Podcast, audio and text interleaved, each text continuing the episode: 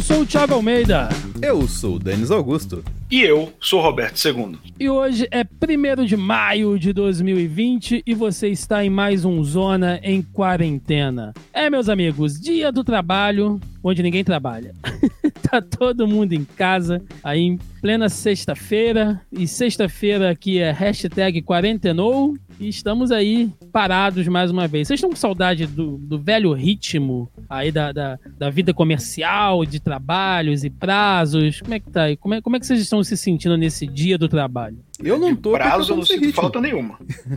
Eu não tô porque eu ainda não saí desse ritmo, ainda tô no mesmo ritmo. Eu também não, eu continuo aqui freneticamente, como a gente já comentou em edições passadas. Inclusive eu tô trabalhando mais agora do que antes da pandemia, mas tudo bem. É foda, né? Não, eu tô tudo que... E é foda que você passa de em casa, então os prazos meio que ficaram...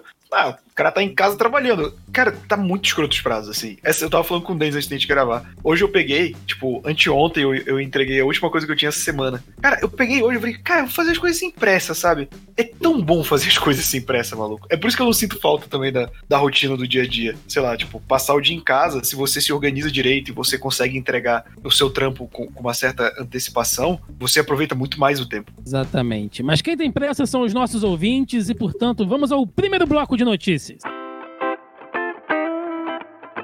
Entrando aqui já logo de cara no nosso bloco de notícias, link do G1 da seção de bem-estar, né? As últimas notícias do coronavírus nesse 1º de maio. E aqui tem um panorama geral, né? Nesse comecinho de mês, a gente virou, né? Aí abril, que foi um mês bem complicado, e agora para maio temos algumas previsões também. Então vamos lá. Começando aqui, né? No início...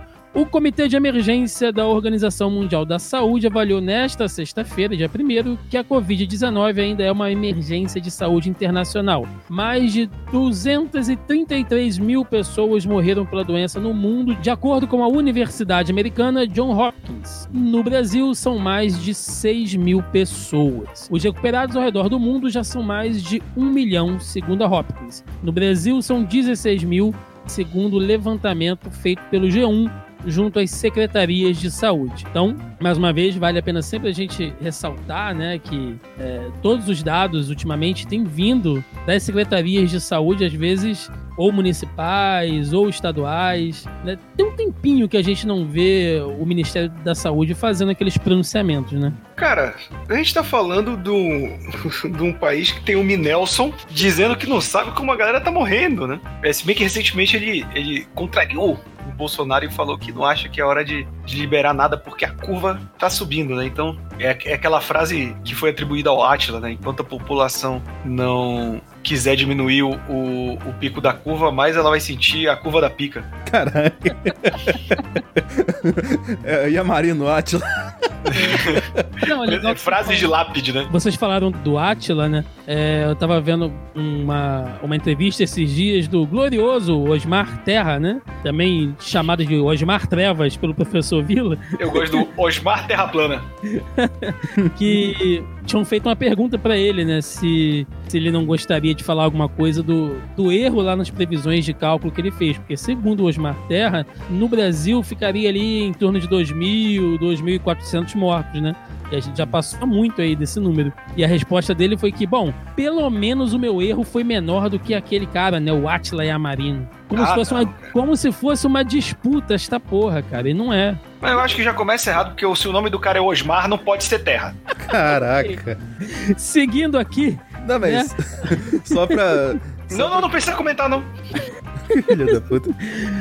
Falhas em teste na Coreia do Sul, né? Após a notícia que mais de 100 pessoas recuperadas do novo coronavírus voltaram a testar positivo na Coreia do Sul, cientistas do National Medical Central em Seul concluíram que os casos são resultados de um falso positivo. Nessa quarta-feira do dia 29, pesquisadores do Comitê para o Controle de Doenças Emergentes explicaram em uma nova coletiva que já foi detectado nestes testes eram apenas fragmentos do vírus já morto. Como os testes não são capazes de diferenciar o vírus vivo do morto, o resultado foi um falso positivo. O vírus morto, por sua vez, pode permanecer no corpo de um recuperado por até 2 meses. Lembrando que lá na Coreia, tem sido, assim, talvez o país melhor case, né, de superpotência e tal, que tem tratado isso da melhor maneira desde o princípio, usou o máximo de tecnologia que os caras têm. Então são dados importantes, porque ainda se discute essa coisa, né? Quem já pegou, pega de novo, fica imune, não fica, quais são os testes que são feitos? Então isso ainda tem sido discutido, né? E esse dado importante de que o vírus morto fica até 2 meses aí no organismo, né? Isso é uma coisa interessante e importante da gente falar. Até para puxar já, talvez uma notícia que vai ter próxima na pauta e já pegar pro Thiago ler, um jogador de futebol, ele é mais exposto e ele tem mais atenção sobre a sua saúde do que o resto da população. E essa semana a gente teve a notícia que especula-se que o Dybala foi testado 4 vezes com o coronavírus, ele foi infectado e foi testado positivo 4 vezes para ele pelo coronavírus e, teoricamente, ele tá bem agora. Ele não tá ruim ainda de saúde. Então, só para corroborar aí, ó, essa informação do Denis, segundo o link aqui do Yahoo, da seção de esportes, médico italiano diz que caso de Dybala está dentro do normal. A esposa de Paulo Dybala negou a informação de que o 4º teste do jogador tenha dado positivo e que o argentino ainda aguarda resposta. No entanto, o caso do atacante da Juventus não é tão estranho como muitos podem pensar. O tempo de recuperação do coronavírus pode variar de pessoa para pessoa, como explica Giovanni Di Perri, chefe de doenças infecciosas do Hospital Amadeu de Savoia de Turim, ao Tuttosport. Então é isso, né, cara? Assim, os próprios testes ainda, né, estão sendo adequados. A gente está falando de uma doença que ela é nova, ela é recente, né? Então, de novo, a gente sempre gosta de ressaltar aqui no podcast que sempre que aparece uma notícia sobre um novo teste, uma nova vacina, um novo medicamento, nada ainda é conclusivo, gente. Quando tiver alguma coisa conclusiva, a gente com certeza vai dar notícias aqui com o maior prazer, né? Mas é assim, eu ou acho não, que... né? Tipo, é conclusivo que todo mundo vai morrer. Eu não, não sei que eu daria essa notícia com prazer, talvez. É conclusivo um tratamento, mas... assim, eu sei que é legal a gente dar boas notícias de avanços, é importante isso também, mas por enquanto sigamos nas recomendações que nós já temos. Cara, é importante sempre ressaltar que a gente tá lidando em tempo real com a doença, não é tipo, surgiu na China, matou muita gente, depois de 1 ano surgiu de novo e foi espalhando pro mundo. Não, a gente tá lidando com ela e conhecendo ela enquanto ela tá matando as pessoas. Então, e esse que é o lance da ciência. Assim como ela não depende da sua crença, ela não tem medo de dizer que está errada. Então, se alguma coisa mudar, se o vírus mutar muito e passar a ter outros momentos, a gente tem que escutar a ciência do que está mudando, do que pode ser feito, se pode ser infectado de novo. Então, cada dia que passa fica mais claro que cada papinho que você vê de cura milagrosa, de remédio que sempre esteve aí, de repente começou a fazer efeito que eu digo imediato, talvez não seja verdade. Então, não encarem isso como ninguém sabe o que está fazendo. As pessoas têm que testar para saber. E é esse tipo de coisa que é importante. Até porque o vírus só chegou aqui porque ele mutou até esse estágio que ninguém consegue alcançar ele. Sim. Então não tem como a gente falar muita coisa. Bom, dando aqui um panorama geral pelo mundo, né, neste 1º de maio, o Japão vai prorrogar por mais 1 mês o estado de emergência que havia sido declarado no dia 7 de abril. Informou nesta sexta-feira o primeiro-ministro Abe Shinzo. E aqui cabe um curto comentário, né, de que o Japão foi usado muito aí pela galera anti-isolamento como, vejam só que legal, né, o Japão não vai parar. E aí tá o Japão parado desde 7 de abril. Já na China, a província de Hubei, onde fica Wuhan, vai diminuir o nível de alerta da resposta de emergência ao novo coronavírus. A partir de sábado, dia 2, amanhã, né, o alerta irá para do nível mais alto para o 2º maior, segundo a agência chinesa Xinhua. A cidade de Wuhan foi onde surgiram os primeiros casos de Covid-19, comunicados à OMS no dia 31 de dezembro. E já na Rússia, registrou-se um recorde diário de novos casos de Covid-19. Foram 7.933 novas infecções nas últimas 24 horas. Na quinta-feira, o primeiro-ministro do país, Mikhail Mishustin, foi diagnosticado com a doença. E para fechar esse panorama geral, na Índia a quarentena foi estendida por mais 2 semanas. O país tem mais de 35 mil contaminados e 1.154 mortes confirmadas até a tarde desta sexta-feira. São essas 2 últimas notícias aqui, uma coisa que a gente já citou em outros programas também, que as informações da Rússia, né? Se a gente reclama de subnotificação aqui, quem dirá por lá, né? na Rússia. E, cara, quando você pensa em Índia, e você vê até a política um tanto quanto rígida, né? Cara, o paulistano que tá indo pra rua reclamar do Dória, e eu não tô aqui pra defender o Dória não, mas você que tá indo pra rua pra reclamar do Dória, vocês não sabem como é que tá o negócio na Índia, bicho, sabe? Porque imagina um país daquele tamanho, com aquela população toda, se os caras não forem rígidos, velho, nem posso imaginar aqui. Eu acho que, inclusive, São Paulo tinha que tá que nem a Índia, meu irmão. Dando porrada em quem tá na rua. Inclusive, o título da próxima live do Átila é O Lockdown Vem Aí, então...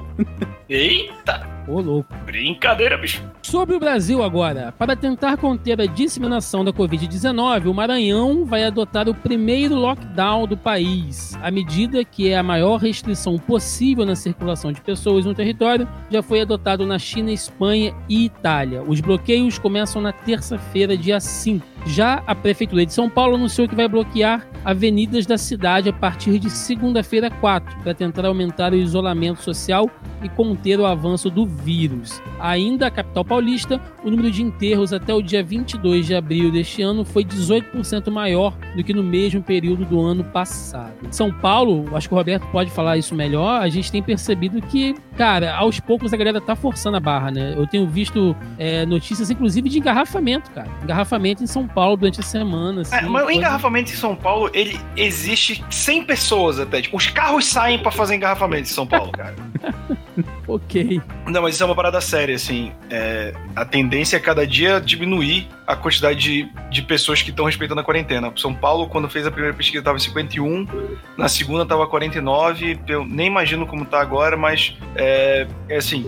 Com essa galera que se dispõe a ir pra rua defender o vírus, eu não espero mais nada. Ainda falando sobre o Brasil, segundo o link aqui do Correio Brasiliense, Brasil supera a China no total de infectados com o novo coronavírus. No dia em que o Brasil bateu a marca de 85 mil infectados pela Covid-19, ultrapassando os números totais da China, o estado do Maranhão anunciou que entrará em lockdown por 10 dias, o que nós citamos na matéria anterior. A decisão da Vara de Interesses Difusos e Coletivos de São Luís ocorre porque a cidade está com a capacidade hospitalar praticamente esgotada. A unidade federativa é a primeira do país a adotar a restrição mais rigorosa em função da pandemia. Com a atualização de 85.380 casos confirmados, o Brasil bate novamente o recorde de maior número de casos em 24 horas. 7.200, sendo 7.218 casos, e entra para a lista das 10 nações com mais diagnósticos do novo coronavírus no mundo. Tait, né, o nosso Minelson, defendeu as medidas de ampliação de isolamento social anunciadas pelos governos de São Paulo, Rio e Amazonas, como resposta ao aumento de casos de óbitos e contaminações do novo coronavírus. O ministro ainda admitiu que o Brasil pode vir a registrar cerca de 1.000 mortes por dia. É um número possível de acontecer, não quer dizer que vá acontecer, comentou. Ontem foram registradas mais de 435 mortes e considerou que medidas de flexibilização já anunciadas correm o risco de ser canceladas. Ou seja, um passo para frente, dois passos para trás, a galera tá morrendo, os números estão aumentando e o nosso Minelson fala e desfala, né? Ainda dentro da nossa pátria amada, segundo o link do UOL, Bolsonaro afirma que talvez tenha sido contaminado pelo coronavírus. Ao mesmo tempo que trava uma disputa judicial para não divulgar os resultados de seus exames, o presidente Jair Bolsonaro admitiu hoje que talvez tenha sido contaminado pelo novo vírus. Eu talvez já tenha pegado esse vírus no passado, talvez, e nem senti, afirmou o presidente em entrevista à Rádio Guaíba de Porto Alegre. O presidente já realizou 2 testes para saber se foi contaminado pela doença, em 12 e 17 de março, e divulgou que os resultados foram negativos, mas tem se recusado a apresentá-los. Por que é pertinente a gente falar isso aqui, né? Porque eu sempre gosto de dizer que eu não acho muito legal a gente bater nas pautas só políticas, porque senão fica um programa aqui de comentarista político igual todo mundo faz, e essa não é a nossa intenção. Mas no caso, né, do nosso digníssimo presidente da República, é importante, porque ele que se coloca sempre nessa política combativa ao isolamento e tal, mostrar esses testes são importantes, cara. Ainda mais porque ele participou de manifestação, ele incentivou a manifestação, ele vai em padaria. Espirra, passa no braço, pega nas pessoas. Então, assim, não é que, vocês estão falando essa notícia só pra bater no presidente. Não, a questão não é essa. Olha, eu particularmente estou. É, a mesma coisa. Cara, é a mesma coisa eu falar. Denis Augusto talvez tenha ganhado peso na quarentena. Mas Thiago, eu posso te dar uma reação a essa notícia que é sucinta e eu sei que o Denis vai captar minha mensagem. Eu gostaria que ele contribuísse também. Claro. Galvão. Diga lá, Tino. Sentiu. Cara, não tem como... Não... Gente, desculpa, não tem como não fazer piada, porque é uma daquelas incoerências, entendeu? Daria pra fazer um podcast só de coisa que o presidente fala, que os ministros falam, sabe, de bobagem, de briga, de coisas que não tem motivo e nem tempo agora. Mas esse caso do exame, ele é muito emblemático. Mas sabe o que é o foda, cara? Thiago, vou interromper. Sabe o que é o foda, cara? É que assim, a gente tá vivendo num país que tá passando pelo momento mais difícil da pandemia. A curva tá indo lá pro espaço, tá ligado? Tá todo mundo tomando no cu de verdade aqui. E, tipo, por mais que a gente fale que essas coisas não influenciam, assim, que esse tipo de comportamento não influencia grande parte da população, influencia, cara. Porque aí você pega, assim, tá todo mundo pro caralho, aí a galera vai exempla no presidente, o presidente tá cagando pra população. E é tá o fazendo... símbolo, né, Denis? É o símbolo. E tá fazendo política, cara, em vez de cuidar da população, tá ligado? Ah, mas... ele não me cumprimentou no aeroporto e eu mesmo assim estendi a mão pra ele. Será que ele confia assim em mim? Ah, vai se fuder, cara. Tipo, mas será que ele abriu o coração pro presidente? Cara, porra. É foda, velho. A gente tenta não falar, mas, tipo, é um negócio muito sério, cara. Tá sendo feito política em cima de uma parada que tá matando milhares de pessoas, cara. E que, segundo a previsão do Átila, que a gente tá falando tantas vezes, que pode chegar a milhões, entendeu? Então como é que você vai ficar de boa com uma parada dessa, tá ligado? Eu também não era o cara que era favorável a descer a lenha no Bolsonaro no começo do governo dele, tá ligado? Mas ele faz tanta bosta, que fica impossível você não falar nada, cara. Não, e assim, outra coisa, né? Quem ainda defende, tipo, o cara não tem direito a dar a opinião dele? Não, cara. Quem tem direito a dar opinião somos nós aqui, você ouvinte. A pessoa como um chefe de Estado, uma celebridade, uma pessoa pública, a opinião dela tem influência. Então ela sempre tem que ter responsabilidade pelo que ela fala. Então não tem essa de, mas é só a opinião dele, né?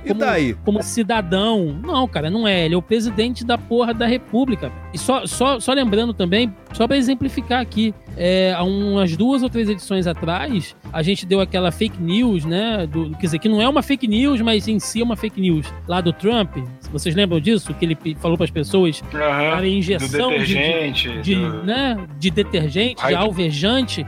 E teve gente que fez. Porra, sabe? Então, velho, o cara tem que ter consciência do que ele fala. Falar e daí pros problemas da minha vida, eu também falo, cara. Então vamos lá, antes de fechar o nosso bloco de notícias, aquele pedacinho onde a gente cita as fake news. Segundo o link do G1, é fake mensagem com cadastro para receber cesta básica pelo programa Brasil Sem Miséria.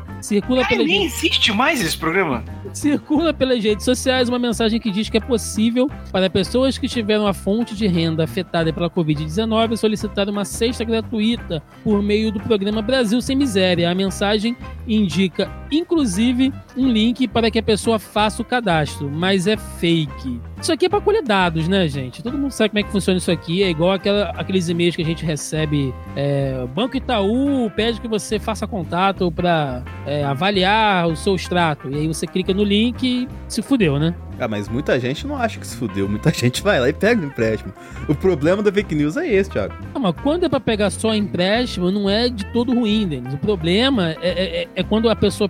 Você não pega o empréstimo, a pessoa pega os seus dados e ainda usa isso de uma outra maneira. Né? Tem esse caso também. Seguindo aqui, mais uma fake news. É fake que caixões de vítimas do coronavírus foram desenterrados em Belo Horizonte e havia apenas pedra e madeira dentro. Circula pelas redes sociais um vídeo em que uma mulher diz que encontraram pedra e madeira ao abrir caixões de vítimas do coronavírus em cemitérios municipais de Belo Horizonte. Mandaram arrancar todos os caixões para poder fazer o exame e ver se é coronavírus mesmo. Sabe o que tem dentro? Pedra e madeira. Um monte de caixão cheio de pedra e madeira, afirma a mensagem. Não houve pedidos de exumação de corpos para que fossem feitos exames na cidade, como prega a mensagem falso. A Prefeitura de Belo Horizonte diz que informações do vídeo são totalmente falsas. A pessoa sugere que caixões de vítimas de Covid-19 estão sendo desenterrados nos cemitérios da capital. São informações sem fundamento. a Procuradoria-Geral do município está analisando as imagens para adotar as medidas legais cabíveis, segundo aí a Prefeitura de Belo Horizonte.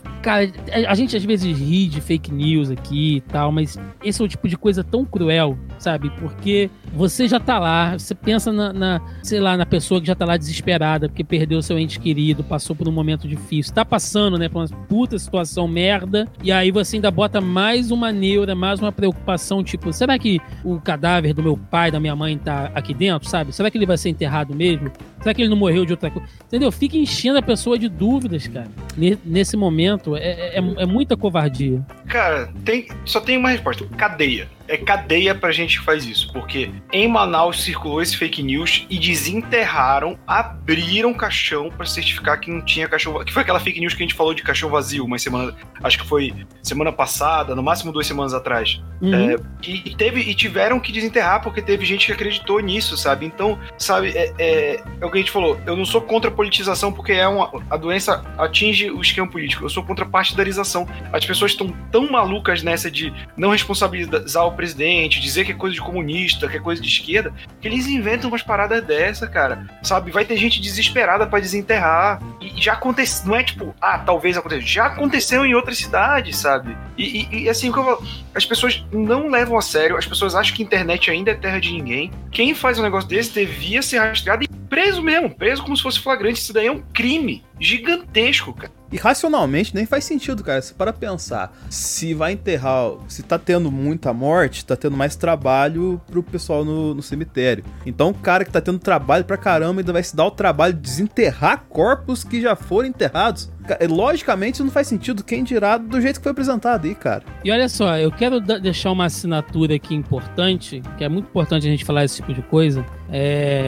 Essa fake news, em específico, sobre os caixões vazios, né, que estão sendo enterrados caixões vazios, seja em Manaus, seja em Minas, seja em Belém, seja onde for, tá? Quem falou isso também, aliás, quem deu essa fake news no ar foi a nossa digníssima deputada aí, tá? A Carla Zambelli, que falou isso ao vivo em conversa com o Datena, cara. Carla Zambelli é uma filha de uma puta do caralho. Entendeu? Então, Datena. Assim, nossa, pai. Esse é o tipo de fake news que tem nome e sobrenome. Eu vou deixar o link aí na postagem pra quem quiser assistir. Não é, falaram que a Carla Zambelli... Não, cara, ela falou isso com o Datena no ar, ao vivo, né? Então, assim, cara... Não sei nem o que eu falo, cara. Sério mesmo, Toca o barco. Vamos lá, né? Vamos tocar o barco. E fechando aqui o nosso bloco de fake news, é fake que o governador da Bahia pediu para a Prefeitura de Porto Seguro inventar 200 casos de coronavírus para receber dinheiro do governo federal. Novamente, circula pelas redes sociais um vídeo que mostra o governador da Bahia, Rui Costa, do PT, durante uma reunião virtual. Legendas afirmam que ele foi filmado sem saber e as imagens revelam um pedido à Prefeitura de Porto Seguro, a Cláudia Oliveira, para arrumar 200 casos de coronavírus e assim receber o dinheiro do governo federal. Novamente, né, mais uma fake news aí estimulada pela briga política. E, cara, e esses nojentos, entendeu? Ficam nessa briguinha de, eu vou inventar aqui uma fake news aqui de um governador que é do PT, né? Como se já não tivesse um sentimento antipetista aí, é claro, pra dar uma zoada, né? Pra dizer que, olha só como é que tá sendo inventado e tal, pra pegar um dinheiro aqui do governo. Gente, cara, fazer política em cima de... É tão horrível, é tão cruel. Mas faz, o problema é que faz, Thiago. É tão cruel fazer política em cima disso quanto aquelas pessoas que querem lucrar em cima disso, velho. Fazendo, sabe, projeto, vendendo chá milagroso. É tão canalha quanto. É escória da humanidade, cara. Faz uma parada dessa. Porque você tá... Alguém falou a questão do comercial. A questão comercial ainda tem, vamos colocar assim, a opção da pessoa de comprar. Agora, uma questão governamental, a pessoa, teoricamente, colocou o governante lá pra cuidar dela, tá ligado? E o que o governante faz? Dissemina fake news, usa o seu poderio mais pra ficar com atenção nessa galera de comércio, entendeu? Do industrial, assim. E foda-se a população, entendeu? E surge fake news pra cacete e tal, assim, cara, nós estamos no buraco. A verdade é essa. cara, assim, eu vou bater nessa tecla de novo. Eu não sou contra a politização. Eu acho que tem que ter. O problema é que isso não está sendo partidarização. E essa galera bolsonarista é o maior exemplo disso. Porque eles se elegeram na base da ignorância, não só da ignorância, mas do negacionismo, de uma soberba absurda da própria burrice. Eu acho que esse tipo de pessoa tem que ser responsabilizada, sim, e desde o início. Que eu não passo pano pra esse filho da puta desde muito antes da campanha dele. Então, entrou no podcast. Pode, tem que criticar e deve. E agora, a única solução é tirar esse presidente daí, cara. E toda essa corda que tá com ele. Carla Zambelli num programa influente que nem o do Datena na rádio, e falar uma parada dessa, é crime, cara. É crime. E é assustador que ela não tenha sido presa ainda. Era pra uma pessoa dessa sair algemada depois de uma declaração dessa.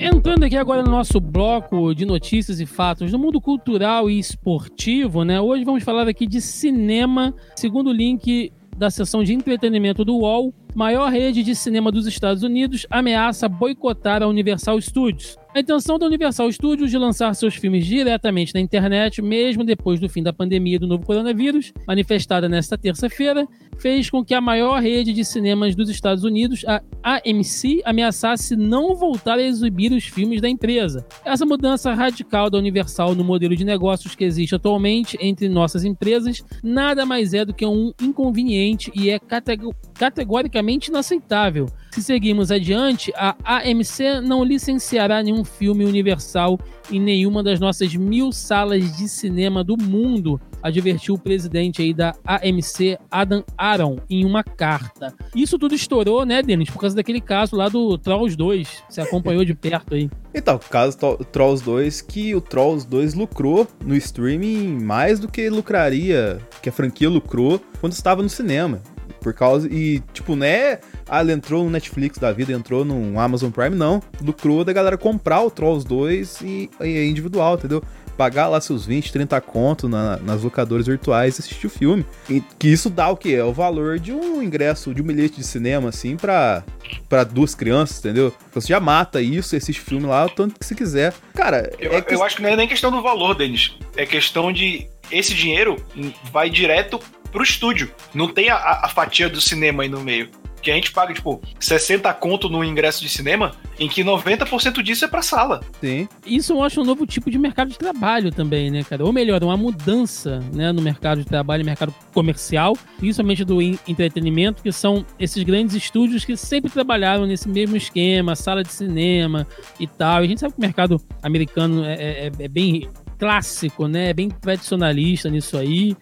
A própria resistência da academia sobre os filmes de plataforma de streams, que a gente vai falar mais pra frente um pouquinho, mas mostra algumas mudanças. Aí, gente, isso aí é uma briga tão grande, de um lobby tão grande, porque, por um lado, a Universal tá dando o jeito dela, né, de jogar os filmes dela ali pro público. Ela vai lucrar porque, lógico, é uma empresa e ela tá com conteúdo, tá com um produto parado lá, né, por mais que filmes tecnicamente não sejam perecíveis, a empresa tem que fazer o dinheiro circular. E você tem, de um outro lado, essa fatia do mercado, esse nicho dos cinemas, que já tá sofrendo pra caramba, e aí os caras vão ameaçar mesmo, vão dizer, olha, segura o teu aí, tipo, se vocês forem lucrar e a gente não, quando isso acabar, vocês vão ver só.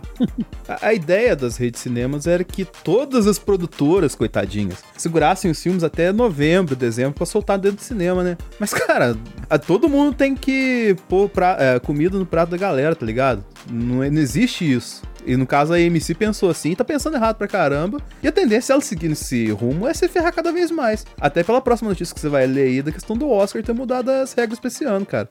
E isso é um negócio que a gente já falou em outros programas, né? Das pessoas terem que se adaptar pro mundo que não vai ser mais o mesmo. A Universal mostrou que o modelo de cinema, ele é ultrapassado não como um todo, mas pra muitos filmes... Ele é. O filme sai no cinema porque sempre foi assim, porque tem que ser assim. Mas tem muito filme que lucraria muito mais um direto pra esse aluguel, do que, ou pra um Netflix, Amazon Prime da vida, do que sair em sala de cinema, cara. É muito caro você colocar um filme no cinema, muito caro. É muito caro você colocar e é muito caro você ir no cinema hoje em dia, Roberto. Porque sim. Se você for colocar na ponta do lápis, cinema de rua acabou, né? Vamos levar aqui que, tem uma exceção ou outra, mas cinema de bairro, aquele cinema de rua já era, né? Aquele velho modelo. Hoje, para ir no cinema, você vai em um shopping. Você vai de carro, já tem a despesa do próprio automóvel. Paga o combustível, paga o estacionamento. Chega lá, você não vai ficar de bico seco, né? Ou você compra um doce, compra um sorvete, compra um negócio. Aí você vai, paga a entrada ainda do cinema. E se for filme de criança, cara, você paga mais 3 entradas, você dá uma criançada junto. Pois é, tem que comprar então, pipoca, assim, combo, cacete pra entrar no filme. Exato, exato. Então é uma parada cara. E, gente, sinceramente, cinema é opinião pessoal, né? Cinema pra mim é experiência. Cinema eu vou pra assistir, sei lá, Vingadores, né? Porque tem aquela experiência de você ir lá e assistir e tal. Agora, porra, eu jamais iria no cinema pra assistir Trolls 2, né? Um negócio assim. Não vou, pô. Um filme que claramente eu posso ver aí em casa depois. Ou eu posso não ver, né? É, também, não, entendeu? Mas esse é o negócio. Esse título em específico é uma parada, porque o lucro de filme de criança é quase total do cinema. Porque, tipo assim, vai uma família, 2 filhos. Geralmente vai pai e mãe acompanhar, que o moleque é um inferno, né? Aí vai pai e mãe, 2 crianças. São 4 ingressos. Dessa margem, vai um mínimo pro estúdio. O lucro disso aí é pipoca, refrigerante, salgadinho e doce, cara, na Bomboniere. Então os caras devem ficar putos porque eles perderam uma margem de lucro muito grande. Tanto que toda animação, por mais merda que seja, dá muito lucro em bilheteria, cara. É, cara, que você pega um copo asqueroso, um Trolls 2, ia ser um copo asqueroso de 300ml, e os caras cobrar 20 conto pra galera. Qualquer pessoa que já conviveu numa casa que teve que ficar com uma criança trancada, sabe que o pai, se ele tiver que alugar R$200 de filme pra criança calar a boca, ele vai.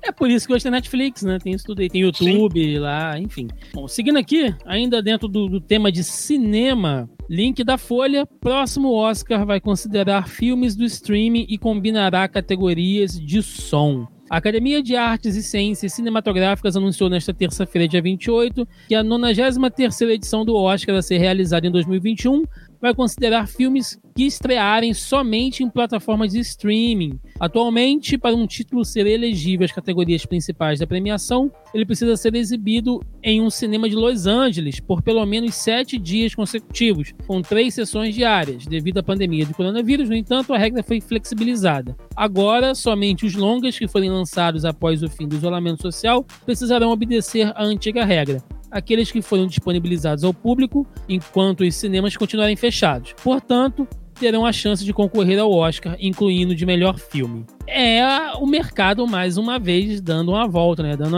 uma rasteira em si mesmo. Os filmes de streaming que até, sei lá, nos últimos 5 anos, ninguém da academia sequer cogitava, tipo, eu não vou botar um filme Netflix aqui. Não é arte, Thiago, não é arte por isso. É, não é um filme da Netflix no Oscar, da Amazon Prime, jamais. E aí ano passado você já teve ali o Irlandês, né? Você já começa a ter outros filmes, teve documentário ganhando o Oscar, né? Que é da Netflix e tal. E agora é o tapa na cara, né, bicho? É o mercado vendo que não adianta, velho. Não tem como. Eu acho, inclusive, que esse quadro da pandemia sobre o cinema especificamente só tá acelerando algo que a gente veria de um jeito ou de outro. É uma parada mega arbitrária, né? Pra ser cinema tem que estar em Los Angeles 7 dias. Ou seja, se ele estirou no mundo inteiro, não é cinema. Que porra é essa, cara? É Parasita, então não é cinema. Então, o Parasita que ganhou o Oscar de melhor filme não vai ser porque não passou em Los Angeles durante 7 dias. Eu acho um negócio tão babaquinha, sabe? E, cara, é aquela questão, o conceito de arte, né, que essa galera tem muitos, velhinho do Oscar tem muito, assim, não é todo mundo que liga pra assistir o filme na 70mm, cacete e tal, assim, na tela gigante, assim, tipo assim, às vezes você assiste um filme no cinema que a gente, igual a gente falando que é questão de experiência, né, hoje em dia os filmes que a gente assiste no cinema são Vingadores, ou Velozes e Furiosos, a experiência que o Thiago falou, mas eles não têm, vamos colocar assim, aquele refino artístico que te marca, tá ligado? Mas provavelmente você vai assistir um filme lá na Netflix, sei lá, você pega um clássico, e o próprio Roma, tá ligado? Que foi carro-chefe no ano retrasado, e toca muito mais você na questão artística do que se assistir um filme no cinema, entendeu? Então, essa questão de a desculpa de passar em Los Angeles, lá em Hollywood, por causa da arte, assim, tá, isso já caiu por terra. E entrando aqui no bloco do nosso tema de debate do programa de hoje, Meus amigos, meus camaradas, hoje é 1º de maio, né? Dia do Trabalhador, da Festa do Trabalho, enfim, chamada aí de diversas maneiras pelo mundo todo. E acho que assim, nada melhor do que a gente falar sobre isso no dia de hoje, né? A gente passando por essa questão de pandemia e tudo mais, diversos mercados fechados, a gente acabou de falar bastante aí do cinema cinematográfico e essas mudanças que estão acontecendo, e a gente pensa que isso acontece em todo canto, né? Talvez algumas carreiras sejam mudadas para sempre depois dessa pandemia, alguns mercados, alguns nichos de trabalho, muita coisa pode passar a ser home office, né? Porque já vai ter estabelecido uma base com isso, delivery, a gente está vendo aí voltas novamente de uso de drive-thru, enfim, né? A questão do debate de hoje é: vocês acham que será fácil pra galera aí daqui de uns tempos, né, se reinventar e se reciclar pro mercado de trabalho, visto todas essas mudanças aí que vão acontecer? O que vocês acham que serão os maiores desafios aí? Eu acho que pra um certo nicho vai ser muito difícil. Nicho que eu falo, a questão do ramo mesmo, de coisas que ficam no meio termo de talvez isso possa ser presencial, mas não precise. O meio termo sempre fode as coisas, né? Por exemplo, eu trabalho de casa já faz uns anos, então isso não me afeta tanto. Mas aí, digamos que a gente vive numa parada que tem que evitar aglomeração. Como fica a cabine de imprensa, por exemplo? Você faz várias cabines pequenas, divididas para as pessoas não ficarem aglomeradas na sala, você libera a digital, que nem a Netflix faz com marca d'água para ninguém vazar. E eu acho que o fator principal, mais do que o formal, é a mente das pessoas. Durante um pouco antes da pandemia, eu tava saindo com uma menina e era daquelas pessoas mega extrovertidas, mega pra cima, mega positiva. Que tipo de pessoa insuportável? E... Positivona, né? Nossa, cara, não tenho paciência. Aí, tipo, ela tava mega estressada porque ela chegou aí, o escritório de trabalho dela vazio, porque ela não queria ficar em casa. Eu falei, menina, tem uma pandemia, desgraça, sabe? E aí, esse tipo de pessoa vai sofrer muito, assim.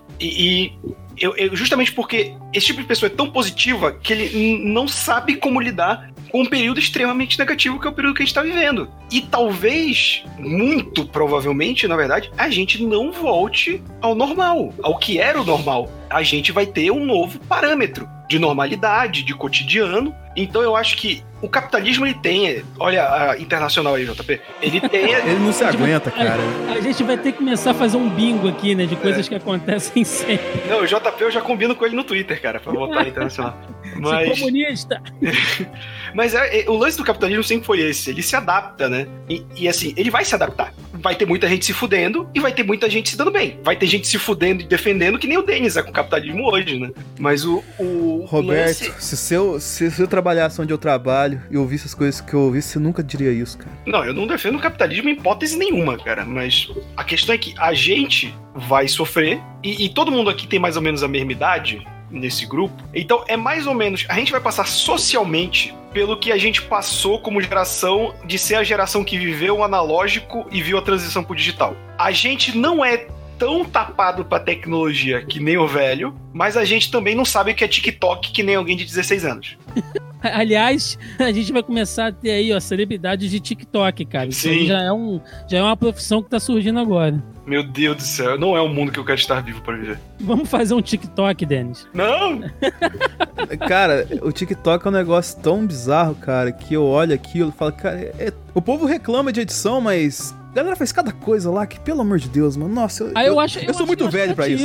Eu acho criativo. Agora, só que tem uma coisa que eu tava lendo antes dessa questão, né, de pandemia, de tudo, porque o TikTok não é novo, não, gente. Ele não surgiu hoje, não, ele já tem um tempinho. E eu tava lendo alguns artigos aqui, essa galera de social media, dizendo que o TikTok, especificamente, ele, olha só que viagem, ele tem uns algoritmos, se eu achar essa matéria, eu linko aí. Ele tem uns algoritmos que ele não impulsiona, ele não dá visibilidade pra gente, entre aspas, feia, ou que esteja em um ambiente, assim, não muito atrativo. Então, exemplo, essas três pessoas que vocês estão ouvindo aqui nunca estarão no TikTok. Não, a gente ia passar fome, ia morrer de fome.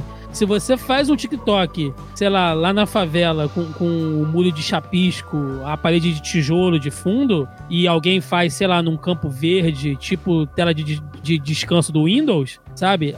a pessoa que fez com um cenário bonito, alguma coisa ali no algoritmo vai identificar aquilo e vai dar mais visibilidade para aquele vídeo, cara, entendeu? Pessoas que estão maquiadas, que estão melhor enquadradas, então até nisso tem segregação. Cara, essa questão que a gente tá mencionando aqui, eu enxergo como um aceleramento do nosso momento, porque isso ia acontecer. Só que com a pandemia a gente acelerou, avançou algumas casas sem preparo algum, e agora vai ter que todo mundo, grande parte da população, se adaptar, porque basicamente o trabalho, ele não precisa ser a única e inexorável fonte que a pessoa tem pra fazer as coisas na vida. Ela tem que ser uma parte que complementa ela pessoalmente.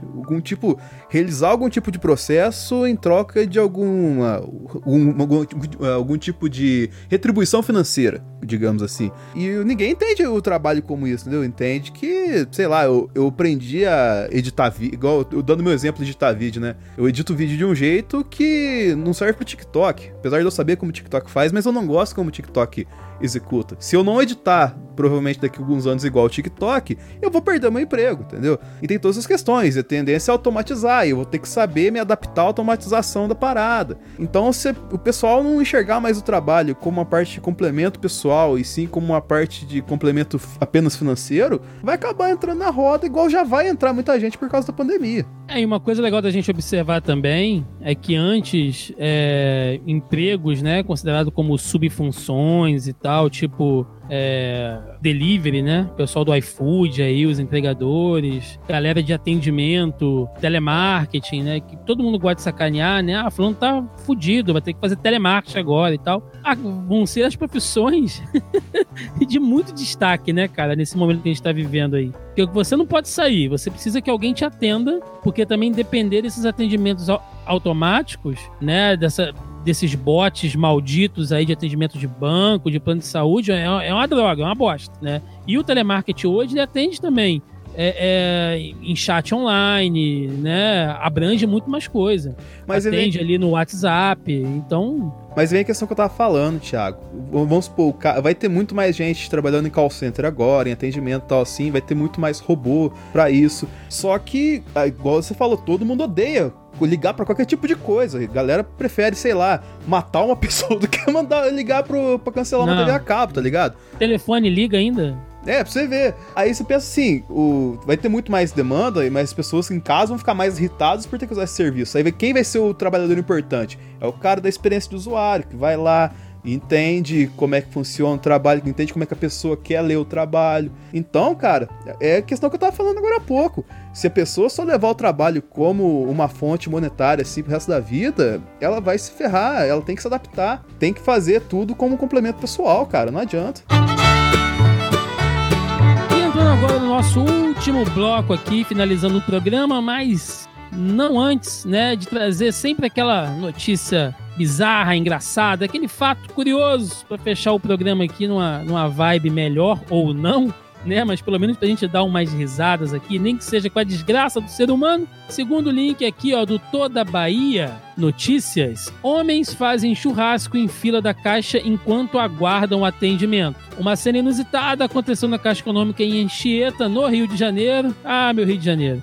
Em meio à fila para receber o auxílio de R$600 do governo federal por conta da pandemia do novo coronavírus. Em duas fotos que circulam nas redes sociais, é possível ver um grupo de homens fazendo um churrasco e tomando cerveja na porta da agência enquanto aguardam atendimento. Além de estarem bem próximos, desrespeitando as recomendações das autoridades de saúde, também não respeitam o distanciamento de pelo menos 1,5 metro. Alguns rapazes aparecem sem máscaras. E isso também saiu lá naquele Instagram que eu já citei aqui, né? O Rio de Nojeira. Acompanhe aí, porque só mostra aqui a degradação desse meu Rio de Janeiro. E mostrou lá a mesma foto, né? É porque aqui nessa matéria que eu tô lendo lá do Toda Bahia, tá censurado a cara dos sujeitos. Mas aqui no Instagram do Rio de Nojeira tá a turma toda aqui que se dane, né? E ele escreveu assim: em Anchieta, povo rindo e tomando na tarraqueta. Para um churrasco, nunca convide 19.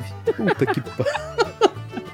Ah, meu Deus, o que eu vou dizer, cara, de um negócio desse? Eu vou dizer, cara, de um troço desse? Agora, depois que você concluiu essa, pode colocar a música dos Trapalhões de fundo. Você abre a foto da postagem, cara, é tanta coisa errada, mano. Mano, olha a cara desses arrombados, cara. Puta, que eu... Não, e o tanto de gente que tem, cara. Isso aqui... Tanto no churrasco quanto na fila, cara. E a distância, tá ligado? É de um ombro, tá ligado? Cara, é muita coisa errada, cara. Ri pra não chorar mesmo. Cara, olha só, você... Tá tudo errado, ó. Os caras estão aqui, ó. Tem uns de máscara, estão fazendo um churrasco, na churrasqueirinha improvisada no chão, tá? Do lado deles estão a lixeira aberta, né? Você não sabe ali se a carne tá ali dentro, o que eles estão fazendo ali. Atrás tem uma galera, você vê idoso aqui, as senhorinhas em pé, entendeu? E a galera botando a comida aqui nos caixotes de feira. Meu Deus, cara, gente, o que é isso? O que tá acontecendo aqui? Eu não sei.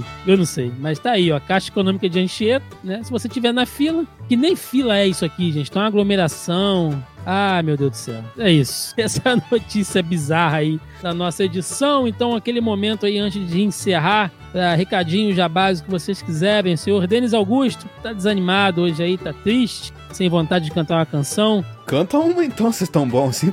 Não, canta você, pô, vai lá. Mas é isso aí, galera. O cenário que a gente vive é... meio complicado, complexo, às vezes não entendemos, muitas das vezes, na verdade, não entendemos onde estamos e acabamos no limbo. E foi disso que nós falamos lá no Sala da Discórdia. O que nós fazemos agora no limbo? A gente não sabe se vai pra frente, vai pra trás, o que faz da vida, assim. O próximo passo que a gente tomar na vida pode ser fatal pra gente, ou então pode ser um diferencial nosso lá na frente. Então, cara, é difícil, cara, qualquer coisa, se for pensar agora. A gente tá no limbo, então se você quer entrar no limbo com a gente, entender o que está passando, vai lá no Sala da Discórdia que tem alguma coisa que pode te elucidar um pouquinho. Hashtag otimismo, né? Uhul! Lá em cima. Senhor Roberto Segundo. Pra quem gostou de me falando besteira aqui, eu também tô falando besteira lá no youtube.com/ahorasuave e essa semana a gente teve recomendação de jogos que tratam do pós-apocalipse, então quem quiser checar lá, fica à vontade. Eu também tô no Mansão N, quinzenalmente falando de Batman e aqui na casa com o Porquê Valdemar, agora nessa pandemia que tá sem esporte, relembrando de jogos marcantes aí, uma vez por semana, toda quarta-feira no seu feed. Inclusive eu vou fazer um mini jabá dentro do jabá do Roberto, porque ano passado, vou até pegar o link pro Thiago linkar nessa postagem, eu fiz uma, entre aspas, análise do documentário do Ayrton Senna. Hoje, 1º de maio, fazem 26 anos que Ayrton Senna nos deixou. E ele era um exemplo de cara que levava a sério seu trabalho, fazia tudo do melhor que ele podia, tanto pro trabalho dele quanto pro brasileiro. Eu acho que se ele estivesse vivo, a gente estaria numa situação diferente, no mínimo, cara. E antes de finalizar, como sempre, fazendo aquele jabá e também agradecimento à galera do Audio Heroes, nosso amigo aqui, JP Moraes e o Wallace Rodrigues aí, encabeçando a galera da Audio Heroes, que é quem nos ajuda, a galera que comprou a ideia aqui do Zona em Quarentena, né, e tem nos apoiado aqui. Se você precisa de serviço de edição, vinhetas, locução, produção, logo, publicação e consultoria, procura a galera da Audio Heroes. Eu tô olhando que o portfólio deles está crescendo, fico feliz demais aí que essa galera tá chegando, então é um trabalho super recomendado. Os caras fazem um trabalho aqui realmente de muita eficiência, muita qualidade, e sem eles nós não estaríamos conseguindo postar tudo aí, né, em tempo hábil para vocês. Então fica aqui o nosso agradecimento à galera do Audio Heroes, e se vocês quiserem entrar em contato, o link tá na postagem aí do nosso podcast. Lembrando também que todos os links que a gente comenta aqui de notícias, acontecimentos e bizarrices, tá tudo na postagem. Então se você tá ouvindo o podcast, seja no YouTube, seja em outras plataformas, Spotify, outros agregadores e aplicativos, né, e quiser comprovar, tá tudo aí em link verificados aqui no site do Zona E, assim como também outros podcasts aqui da casa. Se você tiver interesse em conhecer, tá tudo linkado aí bonitinho. Então é isso, meus senhores, ficamos por aqui e até o próximo Zona em Quarentena. Valeu!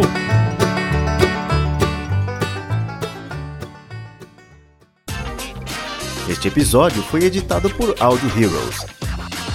Saiba mais em audioheroes.com.br.